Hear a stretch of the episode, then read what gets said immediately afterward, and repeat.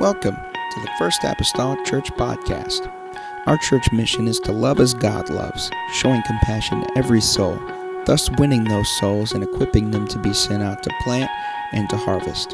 Thank you for joining us today, and we hope that you are blessed by today's podcast.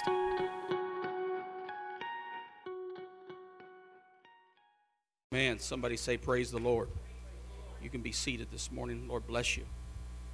Thank you, Pastor, for those kind words. Kind of makes a guy look around and see who's standing behind him. Who's he really talking about? It's good to be in church this morning. Well, that didn't sound too convincing. I said it's good to be in church this morning. There are plenty of other places we could be. Amen. I don't know about you, but I came to church this morning because I chose to. Amen. I wasn't able to be here Wednesday night. I was covered up under seven blankets, freezing to death, shaking, chills, not happy about it. But uh, today's a better day. And I'm glad to be back in church. I miss the house of God when I'm not here.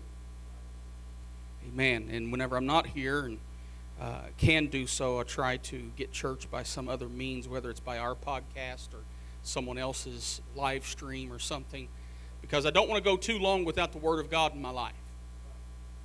Amen. And that's where some of us might err sometimes is going too far without a fuel tank fill up. Amen. You are not invincible today. Look at your neighbor this morning and tell him, I'm not invincible. I know some of you think you are. And I know especially some of us guys like to really think that we are, but we're really not invincible.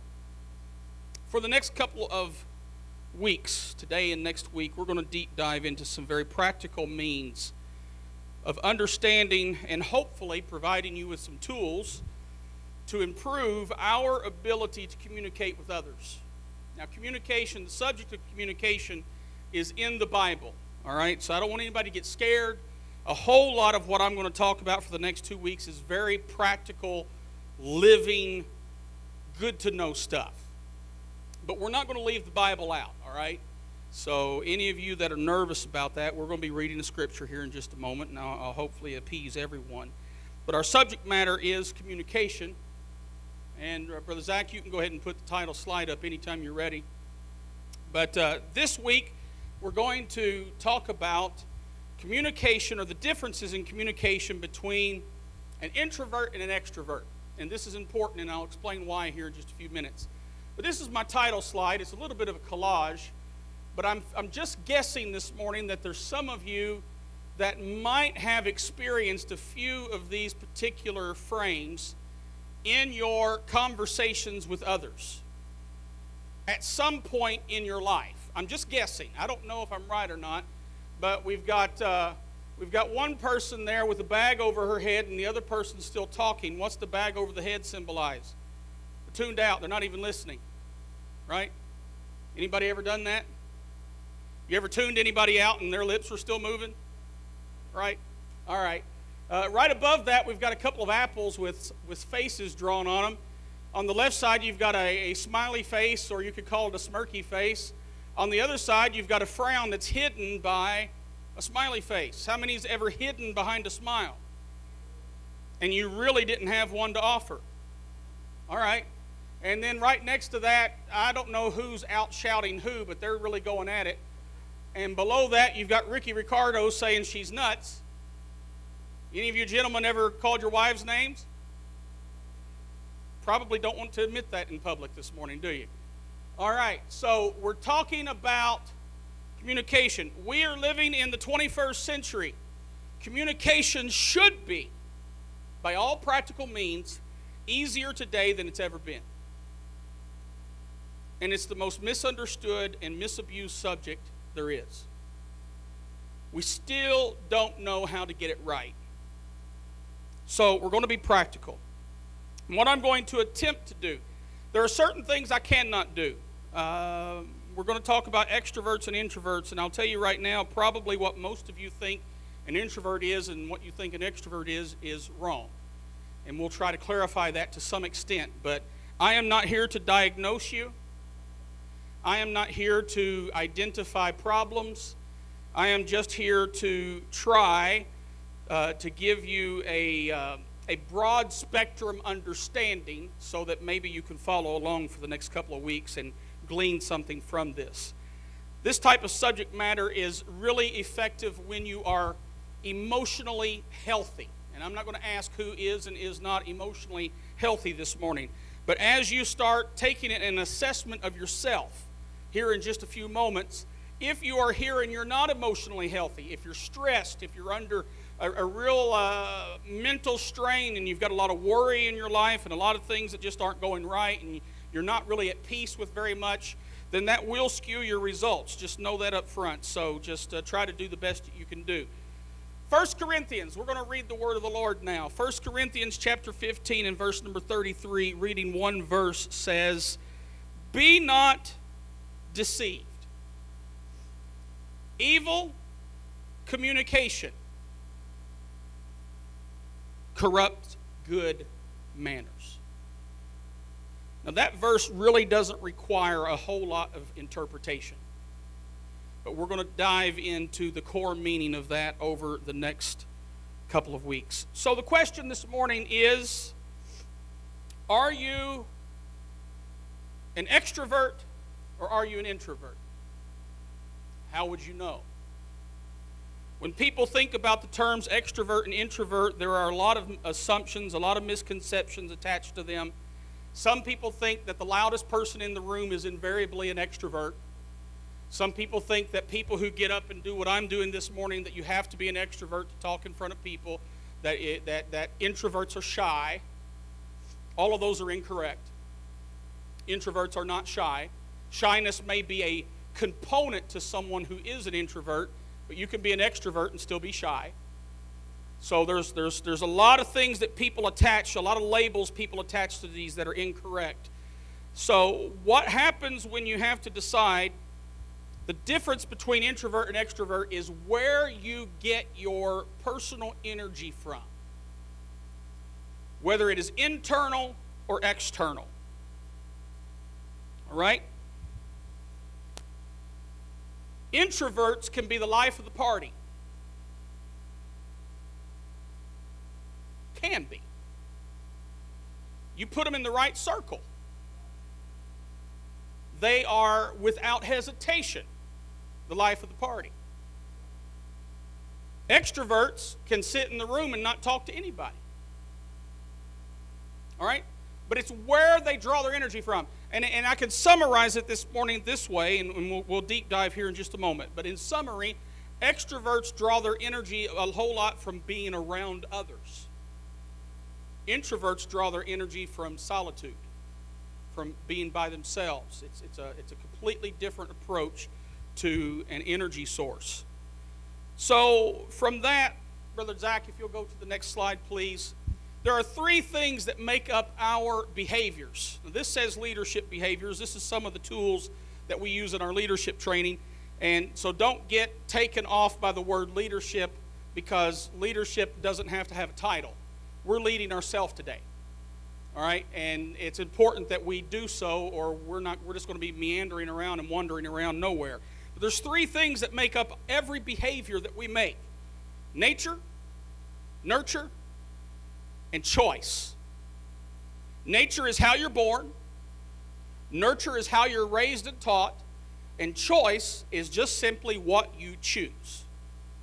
And we all know that we have an absolute choice in the matter with whether it's whether it's practical life or whether it's spiritual things.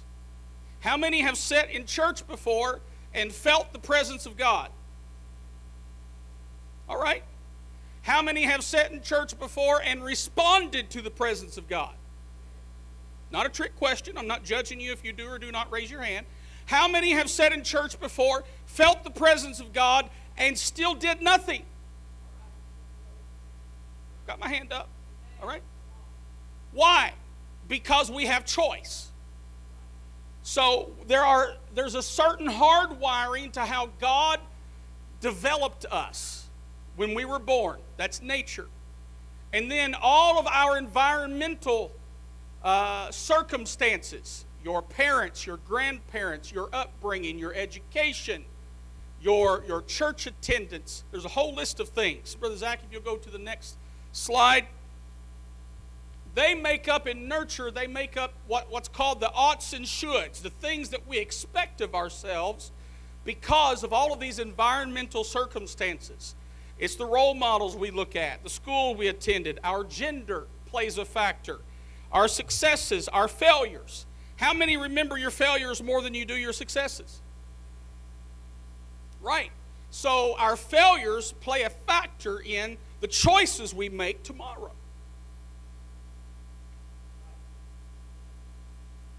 Not every failure is bad. And the quicker we learn that, the healthier we become.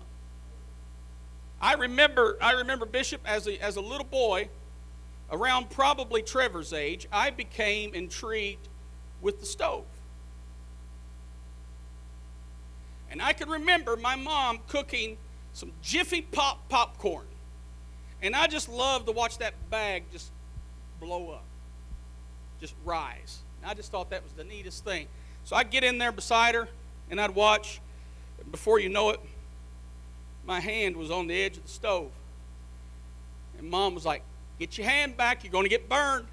And I'm like, Get, get burned by what? And I saw the, you know, this is before smooth top stoves. This is the, the metal ring on top, and it was glowing red. And I thought, wow, that's pretty neat. And uh, she said, You touch it, you're going to get burned. All right. So, smack. You touch it, you're going to get burned. All right. Right? Guess what I did? I couldn't help myself, Bob Gross. It was just too much temptation for a seven year old.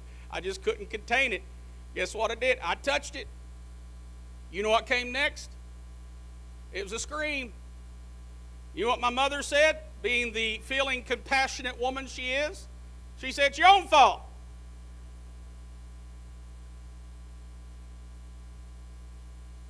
That was a failure. But I learned from it. And it helped me make a better choice the next time I saw the oven on.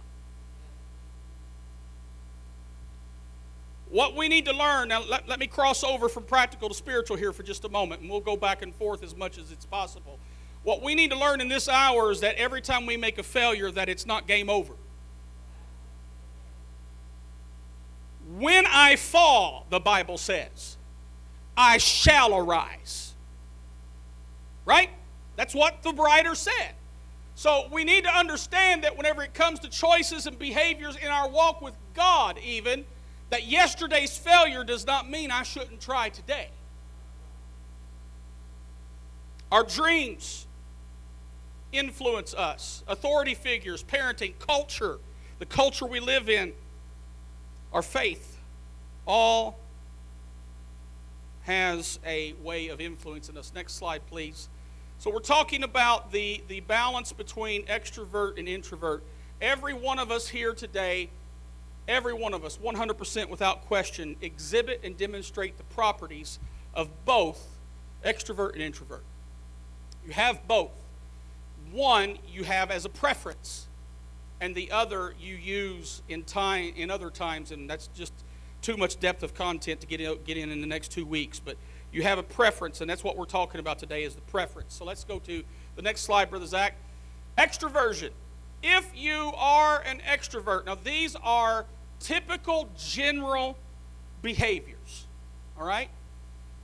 If you if you hit every one of these on the list, that does not automatically mean you are an extrovert, but it does mean for the for the purpose of these next 2 weeks that it's likely that you are. All right? There's a whole lot more depth to this than just what I'm giving you right now. But here are the general things that you can see if you are an extrovert. Extroverts prefer to talk things out loud in order to understand them. They know moments when they've thought out loud and wish they could rewind history. As a, as a self proclaimed extrovert, I can attest to that. They prefer to brainstorm ideas at the start of projects, then go away to work on the details. They share their thoughts freely when asked the right question by someone who is interested in them. They enjoy working in groups and are more productive with a soundtrack in the background. They give breath to life and often have lots of acquaintances and differing interests. The next slide, Brother Zach. Introverts, general behaviors, general things that, that help direct them in receiving their energy into this internal world of thought. They prefer written communication because it can be refined and perfected. They guard their thoughts until they are almost perfect. They often think they've communicated things that no one else has heard. That one's big. We're going we're going to touch on that one a few times. They dislike superficiality and small talk. They enjoy working alone and the freedom to shut the office door or, or in, in any case, shut people out. They give depth to life and focus on a small circle of deep friendships, and their great desire is to know and to be known. Now, just as a very basic show of hands, on this information, who would say that you are probably an introvert? Feel free to raise it. No one's going to shoot you. All right. Who would say you're an extrovert? I knew Bishop's hand was going up. All right. Some of you didn't participate. That's all right. You're in there somewhere. Half and half. All right, next slide. We're going to continue with some traits. Extroversion. There, people are energized when interacting with others. Introverts are energized by the opportunity to reflect. Let me, let me put this another way.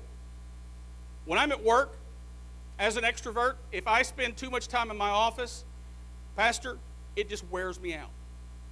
I'll find myself sitting there at the computer screen and I'll find myself going. And I can be at my freshest.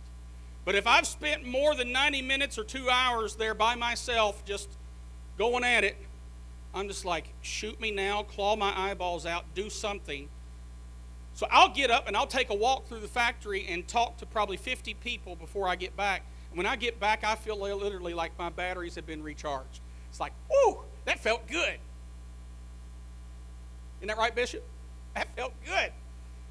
Introverts. I've got some managers who are introverts that work for me that, that spend a whole lot of time with people all day long. And I'll go out to talk to them to, get my own recharge. And whenever I walk in, they're just like, ah, I'm so exhausted. I've done nothing but talk to people all day long. And all they want to do is shut the door and be by themselves so that they can refresh. So there's polar opposites there in behavior. Extroverts are very sociable and expressive. We like to use our hands a lot. All right? Just is what it is. Private, introverts are private and contained. Extroverts prefer to communicate by talking. Introverts prefer to communicate by writing. Extroverts work ideas out by talking through them. We like this statement that there's no dumb idea. So we just talk about it. I'll toss out ideas all day long. I don't care how stupid they are. Just because there's no personal reflection to me, it's just an idea.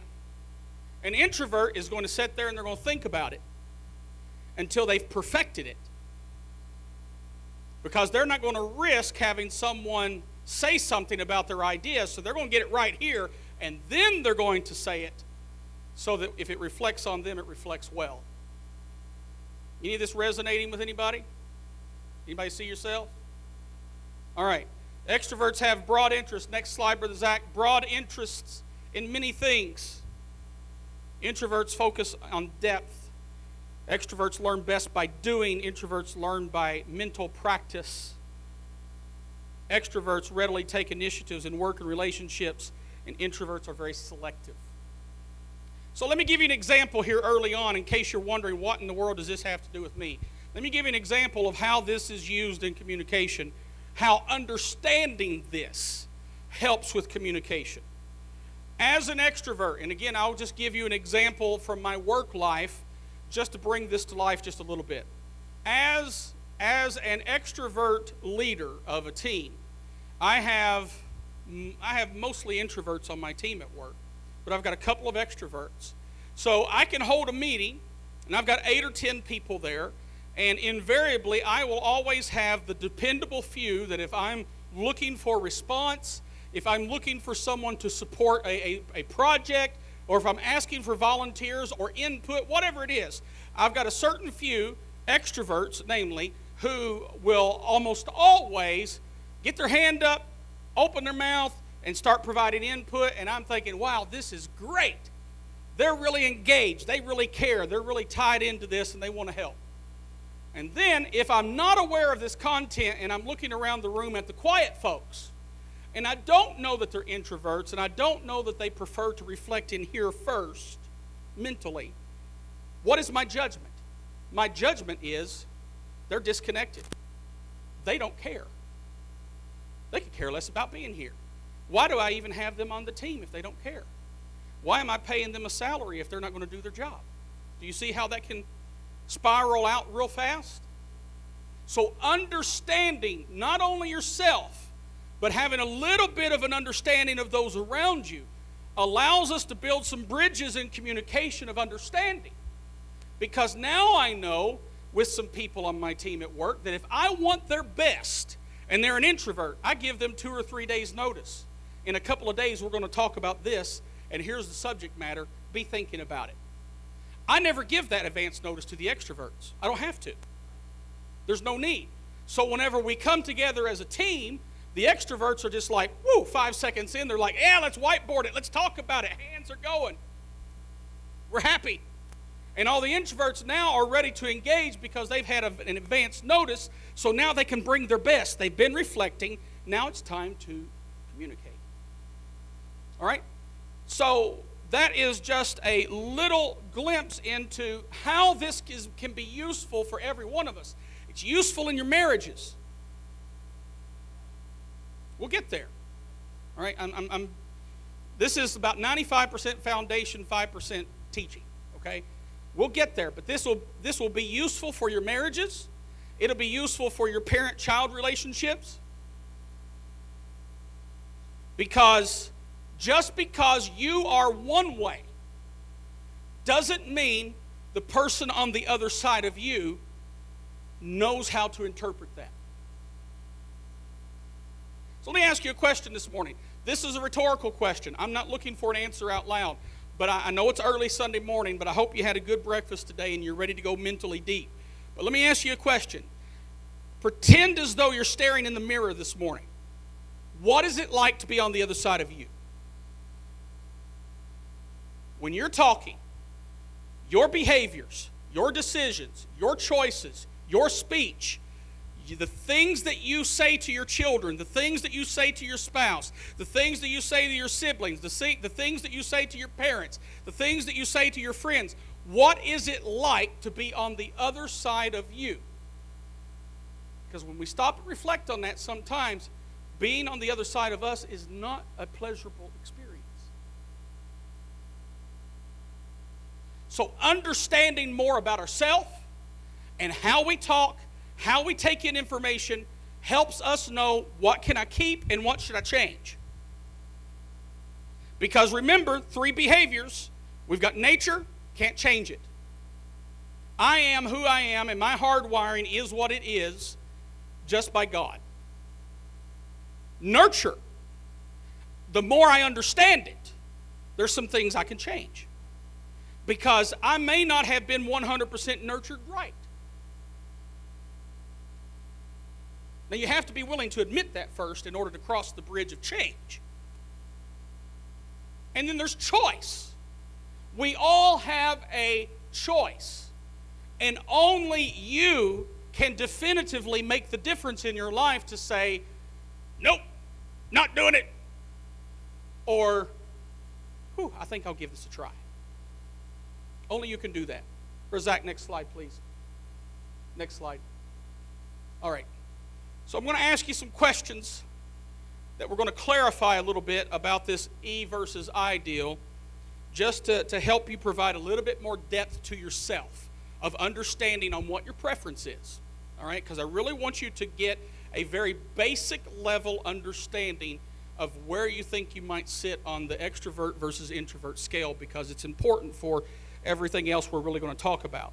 So, next slide, Brother Zach. If money was no object, what would your perfect party look like? And how many invitations would you send? I'm going to give you just a moment to think that over. And I'm going to ask for some participation. We're going to raise hands again, so you might want to get stretched up here. But if money was no object, and you could throw a party, don't let the word party throw you off there. Uh, you can call it fellowship, you can call it gathering. All right, we're not talking about a, a worldly party, but just a, an event, whatever you want to call it, whether it's a birthday party, anniversary party, whatever. If money was no object, what would it look like? How many invitations would you send? So, who would send less than 10 invitations? All right, there's one hand, thank you. Who would send less than 20? A couple more hands. Another hand here. Who would send 50 or more? All right. Anybody up to 100? Okay. Anybody over 100? All right. Okay. Typically, by, by, by psychological statistics, typically those that will send 25 or more fall more under the extrovert preference, and those that are under 25 fall more under the introvert preference. Typical behavior, all right? This is not an absolute, it is scientific, but it's not an absolute for every person because we are all very unique. Next slide, Brother Zach. At the end of a long day, how do you most effectively charge? Do you prefer to get into a room by yourself, read a book, do nothing, just sit in the room, cover up, whatever, get away from people? Or do you prefer to spend your time fellowshipping with others? Who likes to, at the end of a long day, continue to talk and be around people? Okay? Who prefers to be in solitude and quiet time? All right kind of get the feel for this just a little bit. The solitude and quiet time by typical behaviors is more introvert, the other is the extrovert. Next slide. If I sent you to a retreat in a beautiful hotel in the Swiss Alps with no TV, no Wi Fi, no phone, and no people, how long would you really enjoy it? If you would stay and enjoy it for five days or more, raise your hand. Okay? Less than five days. I'm definitely less than five days. My wife and I will go on anniversary trips sometimes that are seven days, seven to nine days. And I'm usually so mentally wound up whenever I leave, it takes me about three days to decompress. But after I'm relaxed, Bishop, and after I'm really there and I'm present two more days, I'm sitting up thinking, when do we go home? I've got to get back to life. This is killing me. But I'll make myself relax. But typically, the people who find themselves wanting to escape reality, no TV, no TV may have threw some of you off. For that, I apologize, but it's important. No TV, Wi Fi, phones, or people. Those people are that would spend. I've talked to some introverts that would say, send me there and I'll never come home. And some extroverts would say, four hours, I'm coming back. All right, so you can kind of see the swing there. Next slide. How exciting would it be for you to go to a wedding of an old friend where you don't where you won't know anyone? That's the key. You don't know anyone there except for the friend getting married. How excited would you be to go? Excited to go? Raising of the hands? Not very many. Not excited to go? Most everybody. All right. When it comes to social events, introverts rarely want to go, especially if they don't know anyone. They would rather have their wisdom teeth pulled out without Novocaine than to go. All right? It's just, just how the behaviors go. Next slide. If I want your very best insights on a problem, when would we have the meeting? Now or three days from now? Now? Three days from now? All right? Okay, so you kind of understand that. The now is more, more in alignment with extroversion because there's no bad idea. Let's just talk about it. We're going to figure it out along the way. All right? And then introversion, the opposite. They want time to reflect. Now, if you are, uh, let, let me throw this in here just for understanding's sake. If there are some of these things that you fall on alignment with what it would be closer to an extrovert, but you really don't feel like an extrovert, don't get worried about that, okay? Because one of the nurtures of deciding factors of extroversion and introversion is culture. And the American culture is one of the most dominant cultures in the world. Hear this now. In the world, in demanding by default that everyone behave like extroverts. No one says it, but it's ingrained in, in the behavior. It's a fight for survival. In the American culture, most introverts have to act like an extrovert just to survive. And there's not many cultures that are as bad at that as we are. So there is often a lot of confusion or a little disconnect or even a combination of both around that. Next slide, Brother Zach. What is it like for you in a team environment? How do you usually contribute? We won't raise hands on that one, but I just want you to think about it. So, the next slide some key words for extroverts is active, outward, sociable, people, many, expressive, lots of breath. Introversion, key words is reflective, inward, reserved, privacy, few, quiet, depth. So, if you go to the next slide, Brother Zach. So, an aha moment here, or a takeaway that I want you to have hopefully here, is that nature does not equal behavior. And we just kind of went through an assessment. Uh, it, it, wasn't a written assessment. A written assessment usually accompanies this, but this was part of, of a formal assessment that you go through in determining where you stand on the psychological profile. It's only a snapshot because your nurture is that powerful. Okay? There are a lot of things that decide who we are and what we do. If you go to the next slide, Brother Zach, and just park it there for just a little while. Extroverts and introverts, we're talking about communication. So let's start with introverts for a moment. Introverts, as a result of their preference for internal consideration and thought, they mostly and often prefer written communication. We see this, we see an advance in this in modern day technology through the use of social media. There are people that will say things on Facebook, Twitter, and Instagram that they would never say to your face. There are people that will say things in email in a corporate environment they will never say to your face.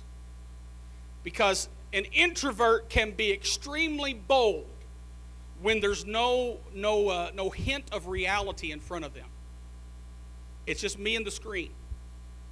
And I'm typing away it's called it, it, can get it can get dangerous and it can go to the extreme uh, to what's called cyberbullying. All right? Most of your cyber bullies would never bully you in person. They are hiding behind the mask and the facade because they're an introvert. They're communicating their, their, their aggressions out, but I don't have to see your face. They would rather think through the best way to say or accomplish something before they volunteer it in the external world. Introverts rarely share verbally or in writing something they do not consider to be their final and well developed opinion. As you can imagine, email and text messaging have been a true boom for them, as we just talked about. Most extroverts, on the other hand, are quite happy to think out loud. They'll move the pieces of thought around until they discover a great idea. The issue comes, here's the disconnect, all right? The issue comes when we don't understand what's going on with the people around us. So, as an extrovert, I can assume wrongfully, but I can assume that the quiet people don't care. An introvert can equally assume do they ever shut up? Now, don't tell me you've never thought that about somebody. I'm not going to ask if you ever thought it about me. I don't really want to know. But introverts have the same assumptions about extroverts that extroverts have about introverts. They're just opposite of scale. But what that proves is, is there's a disconnect in communication. We are not connecting. Dr. John Maxwell wrote a book about a year ago and released it. It's called Everyone Communicates, Few Connect. Talking is not enough to communicate. We, can, we talk all the time. Even the quiet people in the room, probably in, in the right circle, talk a lot. When you're in your comfort zone. But talking isn't communication. Matter of fact, one thing I teach when I teach a communication class at school, one thing I teach about communication is that talking is the least important uh, variable in communication. That the most important component to communication is not talking, it's listening. Because half the time we would avoid half the battles we create through miscommunication if we just listened to begin with. Right. So, in the negative environment, where introverts and extroverts don't understand each other, here's what each might be thinking about the other. Most extroverts look at introverts and think, What's going on? I'm not getting a lot of feedback. You don't appear to be engaged. You don't tend to say anything. Most introverts look at extroverts and say, are you still so immature and utterly insensitive that you think out loud one more time and cause deep offense because you can't engage your brain before you engage your mouth?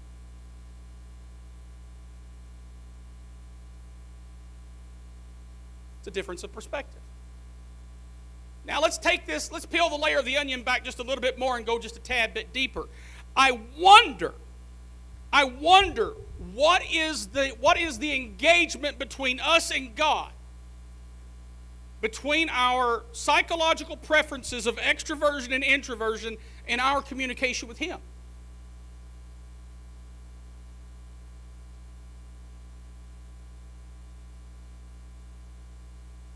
Let me explain. I wonder if God looks at the introvert and thinks, Aren't you going to talk to me?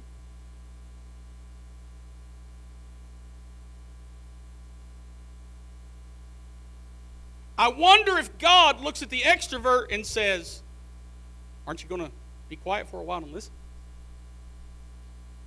I don't know. Just, just a couple questions.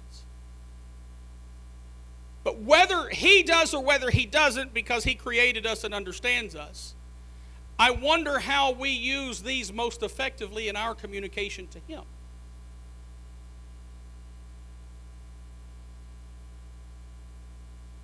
It's important. Then you have the introvert's challenge of, I already told you. How many brave husbands this morning have ever had your wife look at you and say, I already told you that? Oh, there's a couple of brave guys here this morning that are joining me. My wife and I have this conversation somewhat frequently. And since she's in the next room, I can say this. It's all right, she'll listen to the podcast. So, I'm an extrovert, she's an introvert. I'll tell you what happens. Sometimes, all right? This is not every communication. I'll tell you what happens sometimes. Sometimes there'll be a topic come up, a day or so later, it'll come back up, and she'll say, I already told you that. And my response is, No, you didn't. And her response is, What do you think? Yes, I did. And what do you think I say back? No, you didn't. Now that can go on and on, right? I think some of you may have experienced this a little bit, a little replay. But if I ask her, when did you tell me? Well, I don't know, but I told you. Now, I could stop right, I, I usually stop right there because it's safest. Right? But the point is, introverts are capable of assuming that extroverts' mouths are open so much they didn't hear it. But introverts also think, if you're, if you're here this morning and you think you're an introvert, I want you to listen to this because this will help you. When you think you've communicated, you haven't.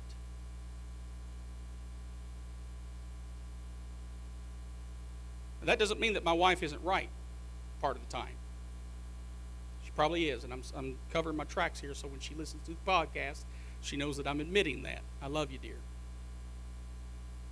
But listen to me. If you if you are an introvert, the communication for you in your mind is so loud and so repetitive that it will automatically by default convince you that you've communicated things that you haven't.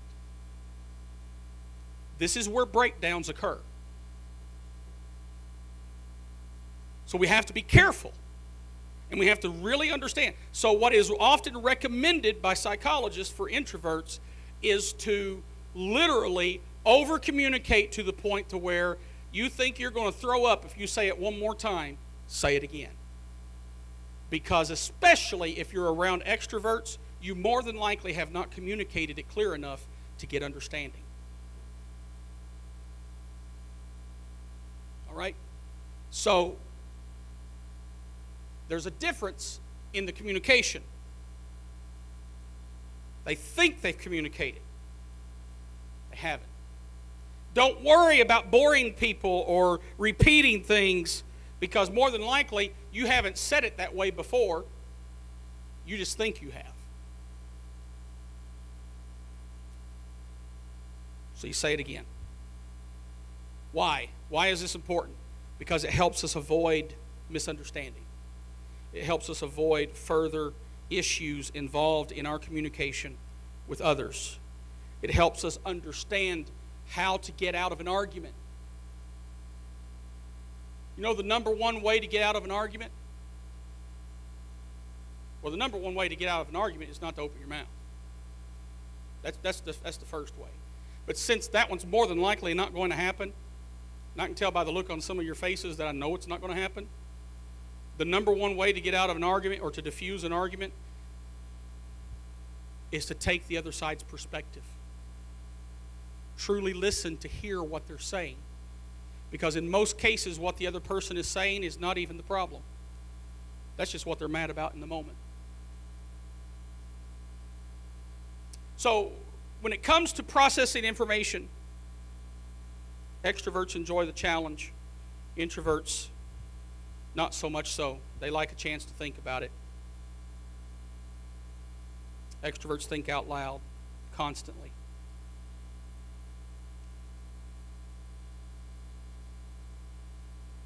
Most difficult hangup people have in determining extrovert versus introvert tendencies is that many introverts look like extroverts. And I touched on this just a few minutes ago.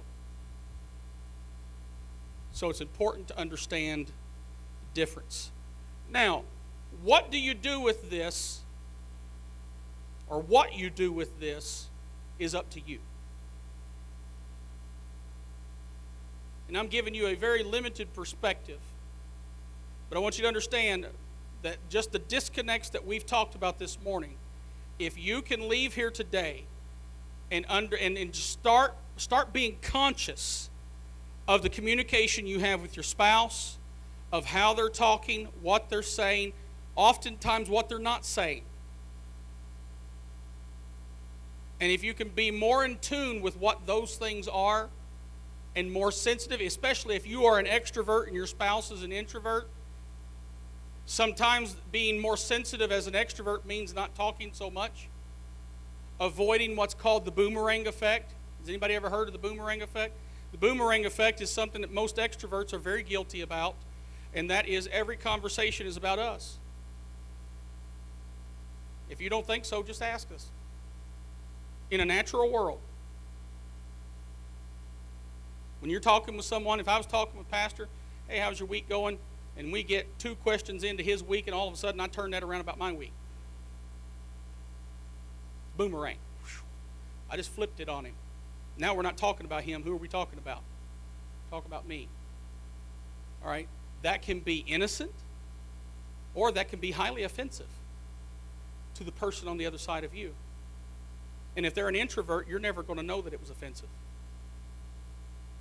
That's the dangerous part.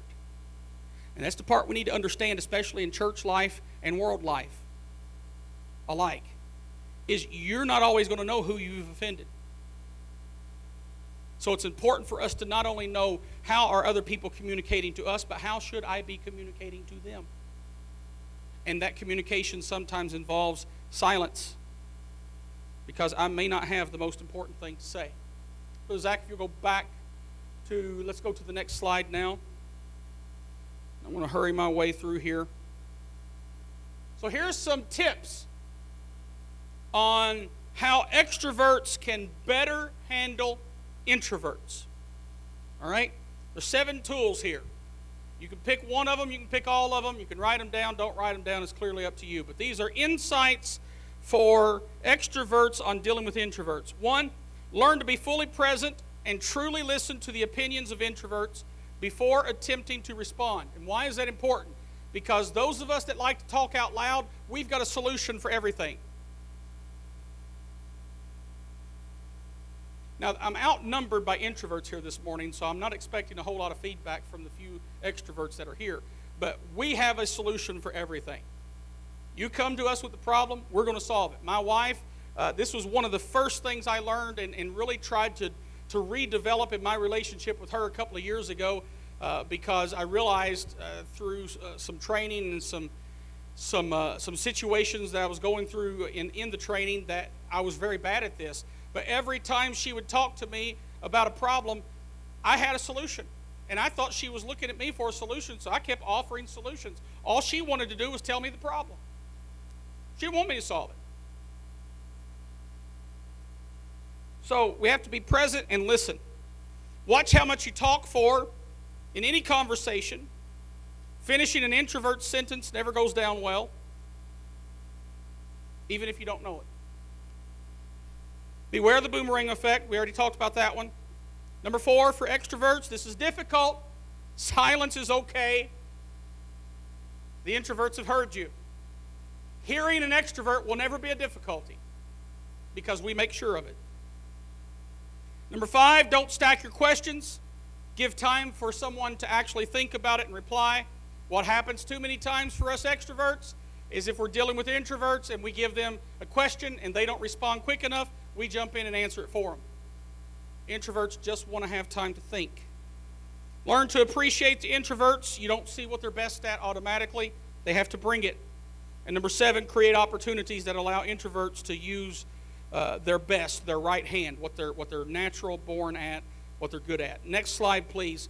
Insights for introverts on dealing with extroverts. Over communicate. It may be real and loud inside your head, but that doesn't mean that others haven't heard it yet. So they need to truly hear it. Number two, learn to share your ideas out loud, even if they are not perfect. It's difficult for the introvert, but it's no less important. Number three, learn to protect your enthusiasm and energy into the external world. Body language and tone of voice communicates more than words and that speaks no louder than it does from the introvert. All right, so all of you introverts, listen up. Don't think that just because you're not talking, you're not communicating. Because introverts com- communicate loud and clear through body language. And then when they do finally talk, through tone of voice. Number four, to truly hear what an extrovert thinks, you will have to let them speak for longer than what you really wish. Number five, don't judge an extrovert for thinking out loud. Help them learn discretion and discipline. Six, take time each day to recharge your battery. It will actually increase your productivity. Seven, giving yourself constantly to others will eventually diminish your capacity to help because you've got to have that solitude time. Next slide, please. Most relational drama, and I'm landing the plane here in just a few moments. Most relational drama is the result of miscommunication. If you want to remove drama from your life, we have to learn how to communicate better. Because it's the disconnect that creates drama. Next slide. What you believe about yourself is what you communicate. I want you to think about that for a minute. Because we sometimes feel like others see us a certain way and we don't like it. So the question this morning is is what are you communicating to them by believing about yourself? We have to be careful what we communicate to others. Next slide. This is a, a tool, a visual tool to explain. You want to cut drama out of your life? How does drama get created in our life oftentimes? Person number one has a problem with person number two. What happens in most life circumstances? In most life circumstances, if we're not careful, person number one never goes to person number two to talk about it. They go to someone else. It's what the Bible calls gossip. It's what common sense calls gossip. So, person number three, the relationship between one and three now becomes a firewall to the issue. There's no way to repair it, there's no way to fix it because person number two doesn't know anything about it. Not only is this not biblical, it's not good practice. It's biblical in the sense that it happens, it's not biblical in the sense that the Bible endorses it. What are we supposed to do? Person number one is supposed to go to person number two and say, hey, I got a problem with you, Bubba. Let's talk about it. That's what the Bible says. I think what it actually says is to leave your gift at the altar and to go reconcile with your brother first, then come back.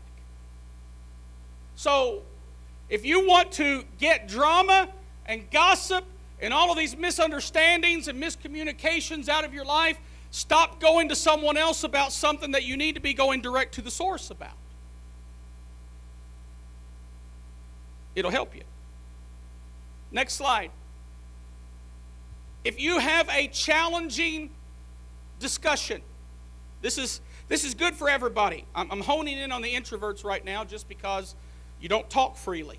And, and, and this is where it becomes difficult in life if you have something you need to talk with someone over that is not uh, it's, it's not happy subject it's not great subject it's nothing that you're looking forward to don't text it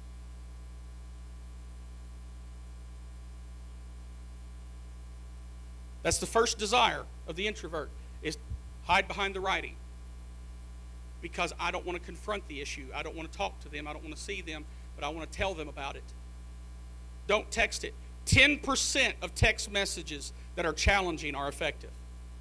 10%. That means you have a 90% failure rate to repair the relationship if you hide behind the writing. Email is only 15% effective. A phone call is only 35% effective. A video chat is only 70% effective. 95% effectiveness by discussing the matter in person. Now, we can look at this and we can say, well, yeah, that makes sense. It does make sense, but we don't practice it enough. Or we wouldn't have to be teaching people this. So just remember don't hide behind instant messaging, text messages, whatever your medium is. Next slide. The greater the challenge, the more important it is to communicate it face to face. Together. That's the right way. Next slide. I'm finishing up. If you want to improve communication and reduce drama in your life, next, stop arguing on social media.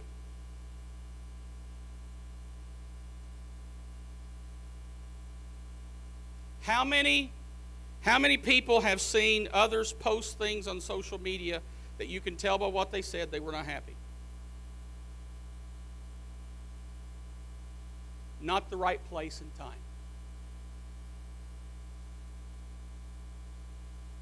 it doesn't solve anything. Creates problems. Next slide. Don't present challenge in a text. We just covered that. Next slide. Stop hinting. It's a passive aggressive method of getting a point across. Well, I hinted around to them, but they're not catching on. Hinting doesn't work. And for you non confrontational people that don't want to confront an issue, hinting will never work. It creates more problems. What you have to do is openly discuss the matter between person one and person two. Next slide. Learn to listen. The stop hinting is for the introverts, the learn to listen is for the extroverts. Learn to listen. Not that we don't all need to listen, but introverts are in most cases, if they're healthy, they're listening already. Next slide. Self awareness does not equal effective communication. Developing long term relationships is a skill. And it's a skill. How do you develop a skill? We've got, we've got, a, we've got a, an expert welder in the house. Brother Mike, how did you develop the skill of welding? You do it over and over again, right? And when you started, did you get it right? The master at anything was once a beginner. But what we often do is we look at somebody and we say, man, I can't do that. And we judge their 30 year experience. Now, I'm, I'm, I'm bringing it home to the church now. We judge their 30 year walk with God. And we think, I can't do that. You can't judge someone's year 30 by your day 45.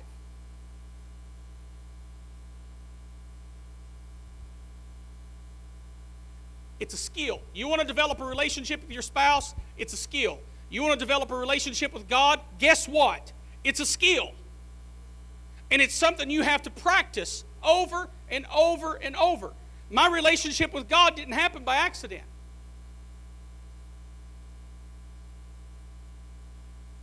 It happened on Sunday morning, on Sunday night, and on Wednesday night. It happened on Monday morning, and Tuesday morning, and Thursday morning, Wednesday morning, Friday morning. It happens when I'm with Him outside of this building. It happens when I'm with Him and I'm inside this building. And guess what? Every time I pray, I'm not rocking the foundations of the house.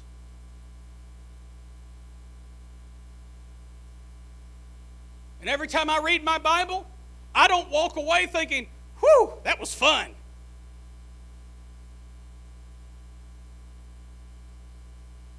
It's a skill. We develop it. We develop skill by failure. Just because we mess up doesn't mean we shouldn't keep trying. Next slide, please, Brother Zach.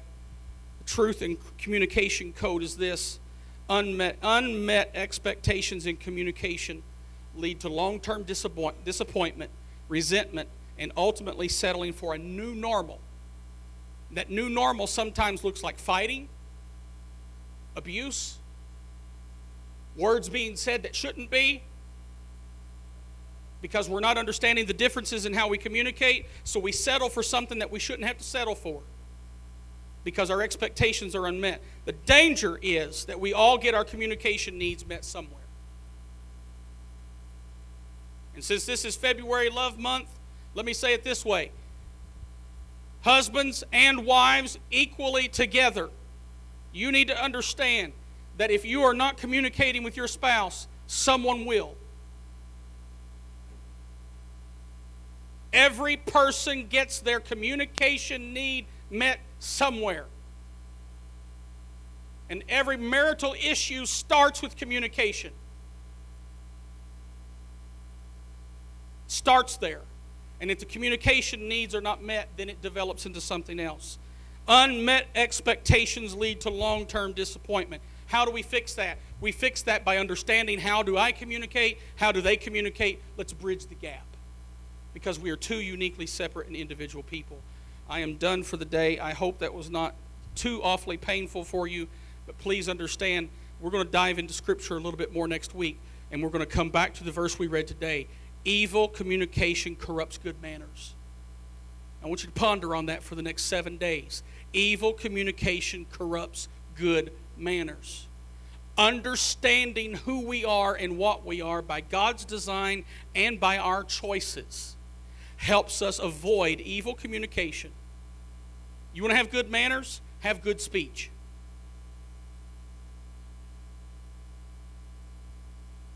It don't get any deeper than that. I got some of my job promotions 15 years ago. I got some of my job promotions, Pastor, not because of my skills. Because I didn't have any. I didn't have the developed skill set at that time they were looking for.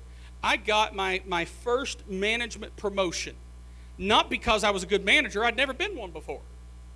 I got my first management promotion. The HR vice president set me down and he explained it to me. He said, I want to tell you why we're interested in you. He said, It's because of your speech and your conduct.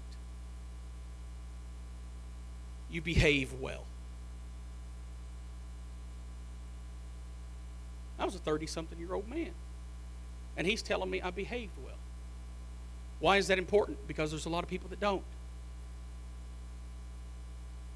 It will do you well, sir or ma'am, in life and in church if when we come before the face of God, we behave well.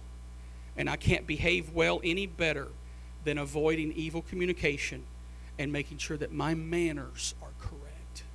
And I do that between me and this water bottle.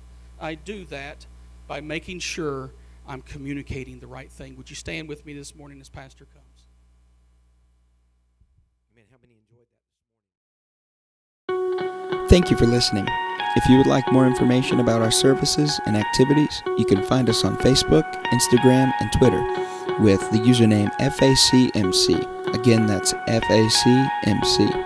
Thank you and have a blessed day.